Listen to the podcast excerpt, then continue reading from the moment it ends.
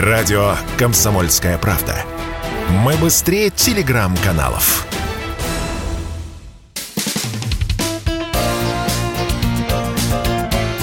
Говорит полковник. Нет вопроса, на который не знает ответа Виктор Баранец. Совершенно очевидно, что на нефтебазе в Брянской области совершена диверсия. А если учитывать, что были и вертолетные удары, опять-таки по нефтебазе, то мы можем говорить, что диверсии с украинской стороны в прифронтовой зоне на российской территории становятся системой. Руководству прифронтовых областей надо все-таки убедить народ жить в условиях особой военной настороженности, не боюсь. Здесь нужно проявлять и больше бдительности, да и режим и полиции, и Федеральной службы безопасности повысить значительно. Ну, правильно, допустим, Белгородской области, которая создают дружины, которые патрулируют, проверяют там подозрительных людей, потому что, мне кажется, что некоторые наши прифронтовые области еще не понимают, в каком вообще районе они существуют, где враг коварный продолжает действие. Итак, режим особой, я не побоюсь сказать, военной настороженности.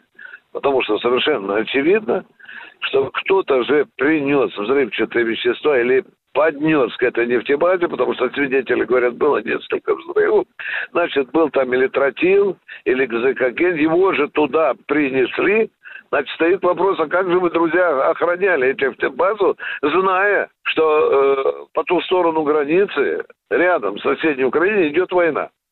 Это одна сторона вопроса. Другая заключается в том, что мы пока, к великому сожалению, не сделали выводы главные о том, что такие, не побоюсь сказать, стратегические объекты, они должны очень плотно прикрываться средствами ПВО. Слава богу, у нас есть чем прикрывать. И от переносного зенитного ракетного комплекса, который там с плеча у солдатика может работать, это на тот случай, если будут снова атаковать самолеты или вертолеты украинцев, то, скажем, такой зенитной ракетно-пушечной системе, как «Панцирь», хотя бы по одной такой установке в районе стратегических объектов они не помешают, но во всяком случае могут сорвать террористические удары украинцам с воздуха. Ну а теперь идем еще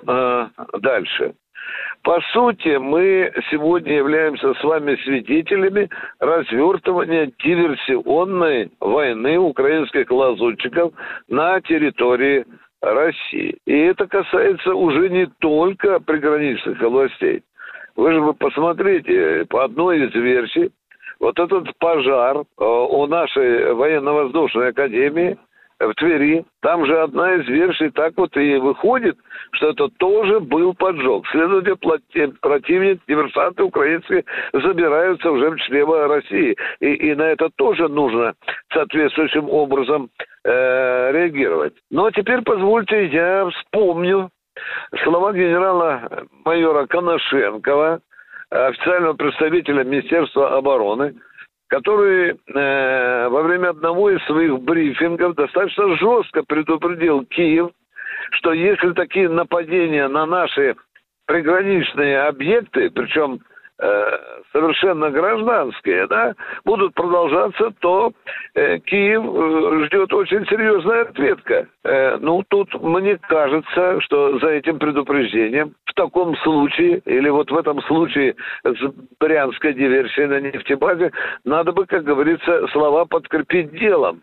Я думаю, что за этим у России, конечно, не заржавеет, но отвечать Киеву надо. Может, тогда дойдет, что с нами на сей счет шутки плохи. Я не говорю о том, что в России есть все возможности совершенно адекватным образом учинять диверсии и на территории глубинной Украины.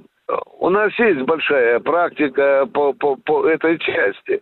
Но, безусловно, то, что случилось в Брянске, Это еще одна пощечина нами, и надо это признавать, и не стесняться, не бояться. Это вам не паника, это просто констатация реального положения дел. Нужно что-то менять и в мозгах, нужно что-то менять и в организации противовоздушной обороны, нужно что-то менять и в организации наших спецслужб. Тем более, что в Брянской области они достаточно приличные.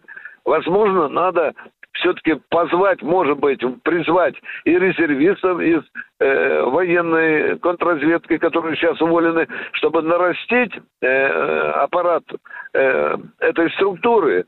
Потому что Брянская область – это особая область, как и равные другие, которые, в общем-то, соседствуют с Украиной. Так что вывод у меня только один. Нужно адекватно реагировать на такие диверсии. Нужно подбирать соответствующие инструменты для того, чтобы, если не полным исключить возможность диверсии, то хотя бы в большей мере, в значительно большей мере предотвращать их. Виктор Баранец, Радио «Комсомольская правда», Москва. Говорит полковник.